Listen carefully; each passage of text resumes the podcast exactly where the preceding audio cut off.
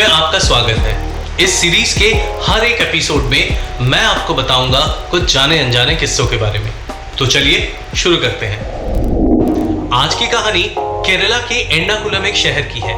कहते हैं कि नेचुरल रिसोर्सेज भगवान की दी हुई देन है और उनका ख्याल रखना हमारी responsibility for a better tomorrow और ऐसा ही कुछ सोचती हैं लक्ष्मी मेनन जी जो केरला के एंडाकुलम शहर से है Hi, myself Lakshmi Menon. I'm from Kerala.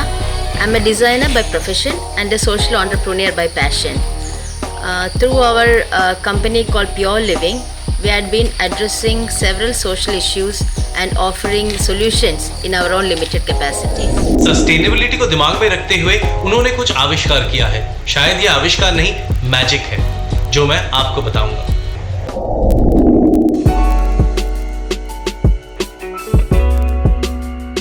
This is an hour where we need to innovate and find uh, pragmatic solutions to many of the pressing problems in the society. गांठ बांधने के बाद 6 बाई ढाई feet में इनको गद्दों के shape में काटा गया अब ये बन चुके थे लाइट वेट मैट्रेसेस जो वॉशेबल है made from scrap Through Shaya, we are putting forth an idea which could be replicated and scaled up anywhere in the world.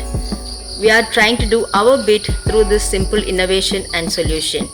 We feel that if you cannot do great things, you still can do small things in a great way.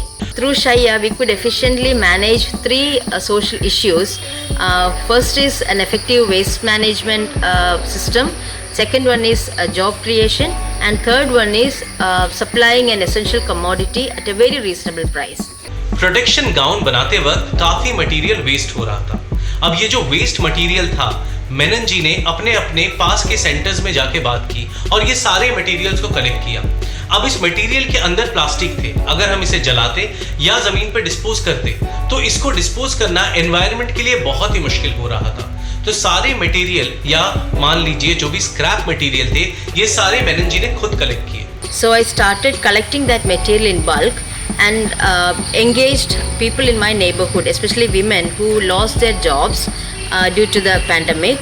Um, uh, trained them how to make this shaya, which is actually very simple. You know, uh, there is almost no skill that is required to make this zero waste mattress.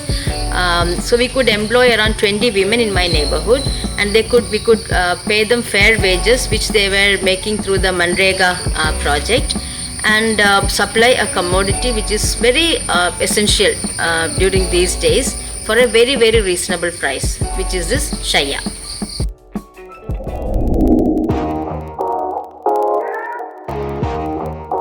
so we started collecting that and uh, what we do is we just braid it and then weave it you don't even need a, ma- a needle or a thread or machine to make this shaya if you know how to braid your hair you can pretty much make a shaya that is how simple it is to uh, make one light weight washable गद्दे तो बनाए और इनके साथ साथ इन्होंने employment भी generate की अपने गाँव से करीबन 10 महिलाओं को उन्होंने बुलाया, जो आज उनकी फैक्ट्री में डेली वेजेस 300 रुपए के हिसाब से काम करती हैं और इन पैसों से उनका घर भी चलता है। And while I was discussing with my friend, he said, you know, most of these units face a problem with disposing it of this material because since it's a new uh, uh, product for most of them, and since it has plastic content, they were quite clueless as to how they can recycle it or uh, dispose it of properly. So my solution came as a big relief to mo- most of them. सलाम है देश की ऐसी बेटी को जिन्होंने environmental friendly एक गद्दा बनाया जो गरीबों के काम आ रहा है Thank you, Free TV, for this opportunity. Take care, be safe, everybody. Thank you for the time जल्द ही मिलते हैं एक नई कहानी के साथ। तब तक के लिए गुड बाय और चैनल को सब्सक्राइब करना ना भूलें।